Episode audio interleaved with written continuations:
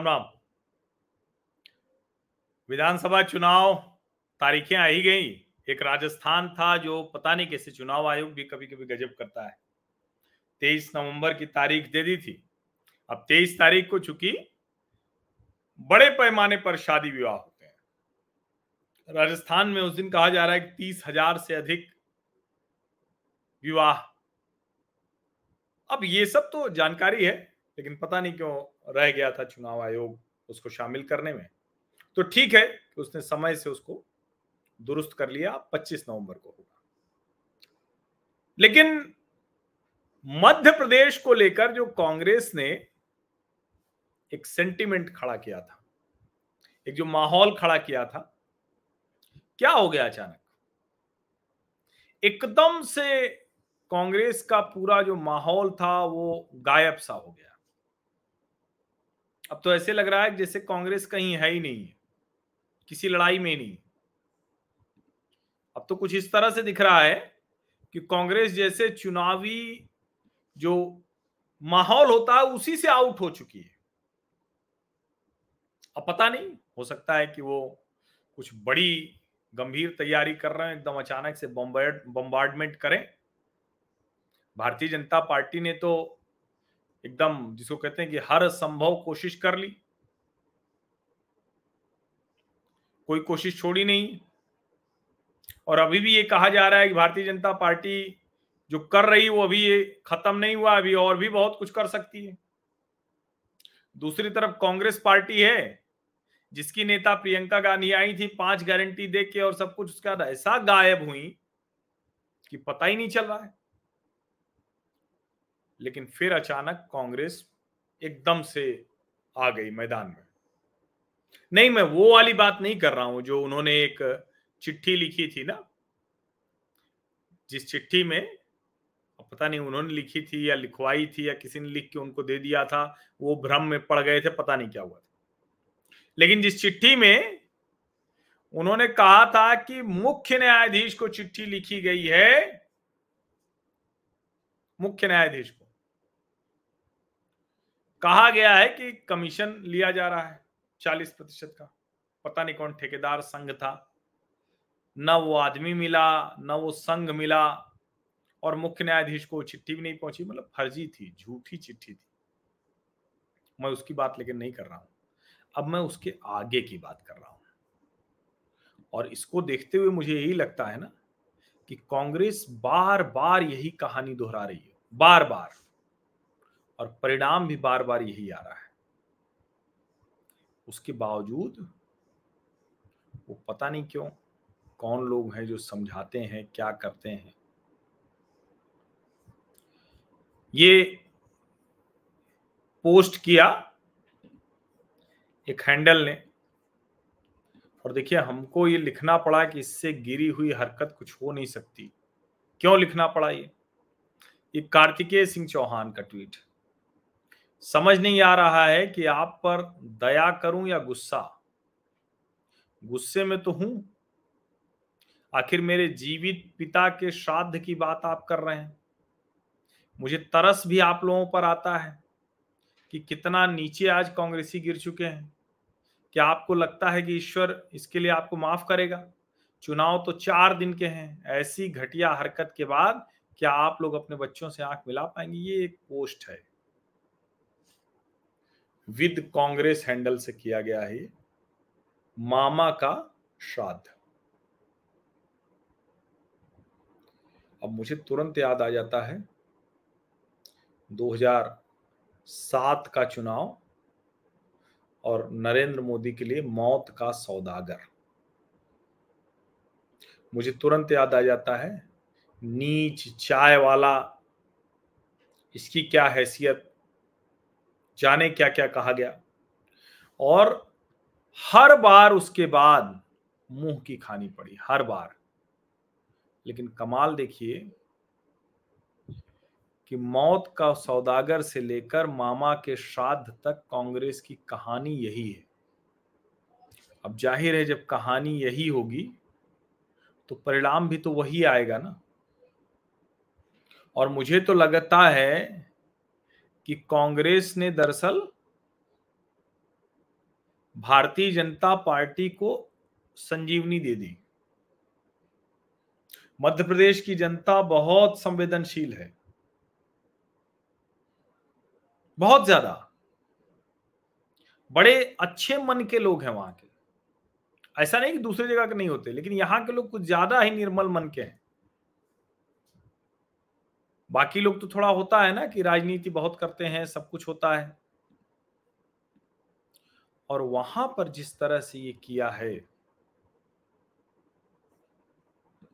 यकीन मानिए, कांग्रेस पार्टी ने अपने लिए बहुत बुरा कर लिया है। और शिवराज सिंह चौहान तो शिवराज सिंह चौहान है। उनका अपना तरीका है। वो अपनी तरह से जवाब देते हैं।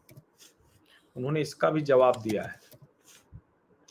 वो कह रहे हैं कि कांग्रेस वाले चाहे जो कहें, उनको उठते, बैठते, सोते, जागते, शिवराज चौहान, शिवराज सिंह चौहान, शिवराज मामा, यही सब उनको याद आता रहता है। वो मेरे लिए क्या क्या कह रहे हैं? लेकिन मैं, वो जो कह रहे हैं, सुनिए जरा। वो कह रहे हैं कि मैं मर भी गया तो राख से फीनिक्स पक्षी की तरह उठकर खड़ा हो जाऊँगा। सोचिए जरा। शिवराज सिंह चौहान है ये। शिवराज सिंह चौहान कह रहे हैं कि हमारी तो चुनावी रैलियाँ भी शुरू हो गई, अभियान भी शुरू हो गया, सब कुछ हो गया, और वो अभी तक लिस्ट भी नहीं रिलीज़ कर पाए हैं। वो किस मुहूर्त की प्रतीक्षा कर रहे हैं? क्या उनके भीतर इतना झगड़ा हो गया है कि कुछ नहीं कर पा रहे हैं? ये क्या है उनका? और ये तो सच है कि भारतीय जनता पार्टी की सूची तो बहुत पहले आ गई। कांग्रेस पार्टी की सूची तो कहीं है नहीं। और इसीलिए वो कह रहे हैं, आज भोपाल में बोल रहे थे।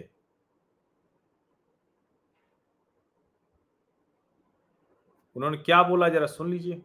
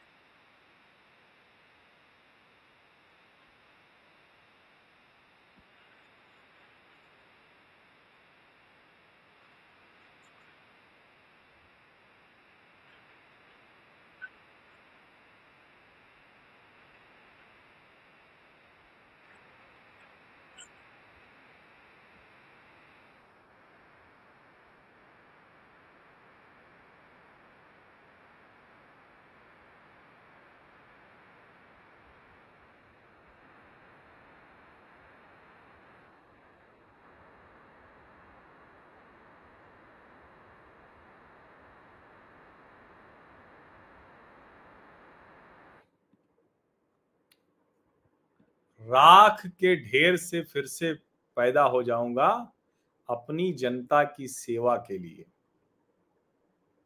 शिवराज सिंह चौहान ने कहा कि अब तो हमारे वो मरने की कामना करने लगे हैं। श्राद्ध करा रहे हैं मेरा। और देखिए, लगभग उसी तरह से ये चुनाव जाता हुआ दिख रहा है। बिल्कुल उसी तरह से जाता हुआ दिख रहा है।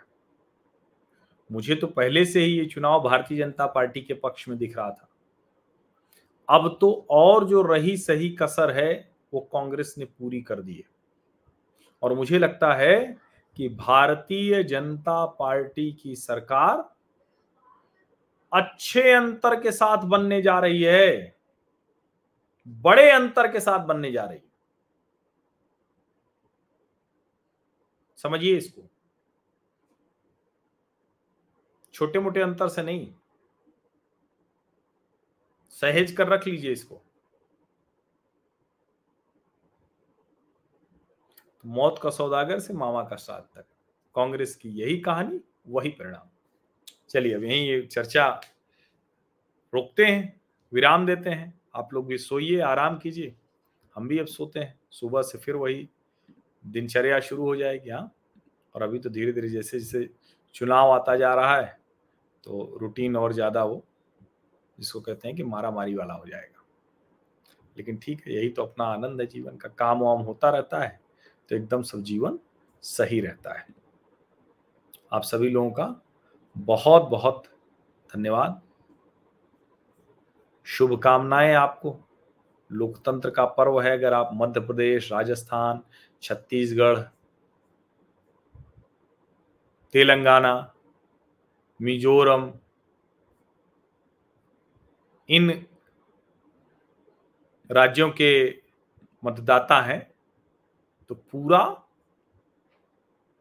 उपयोग करिए अपने मत का।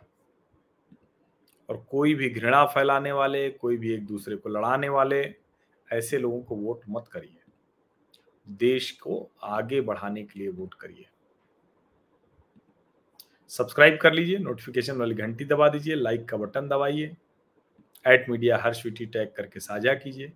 व्हाट्सएप पर भी हमारा जो चैनल है ना, वो आपके ध्यान में तो होगा ही। तो व्हाट्सएप पर जो चैनल है, उसे फॉलो कर लीजिए। पहले तो मूल रूप से तो फॉलो कीजिए जो यूट्यूब पर। लेकिन व्हाट्सएप पर भी फॉलो कीजिए। वहाँ जो कुछ भी गतिविधियाँ होंगी हमारी, हम उसको भी डाल दिया करेंगे। अच्छा लीजिए ये व्हाट्सएप चैनल का लिंक लीजिए। आपके लिए मैंने लिंक शेयर कर दिया। अब तो मेरे ख्याल से किसी को मुश्किल नहीं होगी। वैसे हर्षवर्धन त्रिपाठी एट मीडिया हर्षवीटी ये आ, सर्च करेंगे उस पर तो मिल जाएगा व्हाट्सएप पे चैनल वहाँ सारे वीडियो में डाल देता हूँ। बहुत बहुत धन्यवाद। शुभ रात्रि।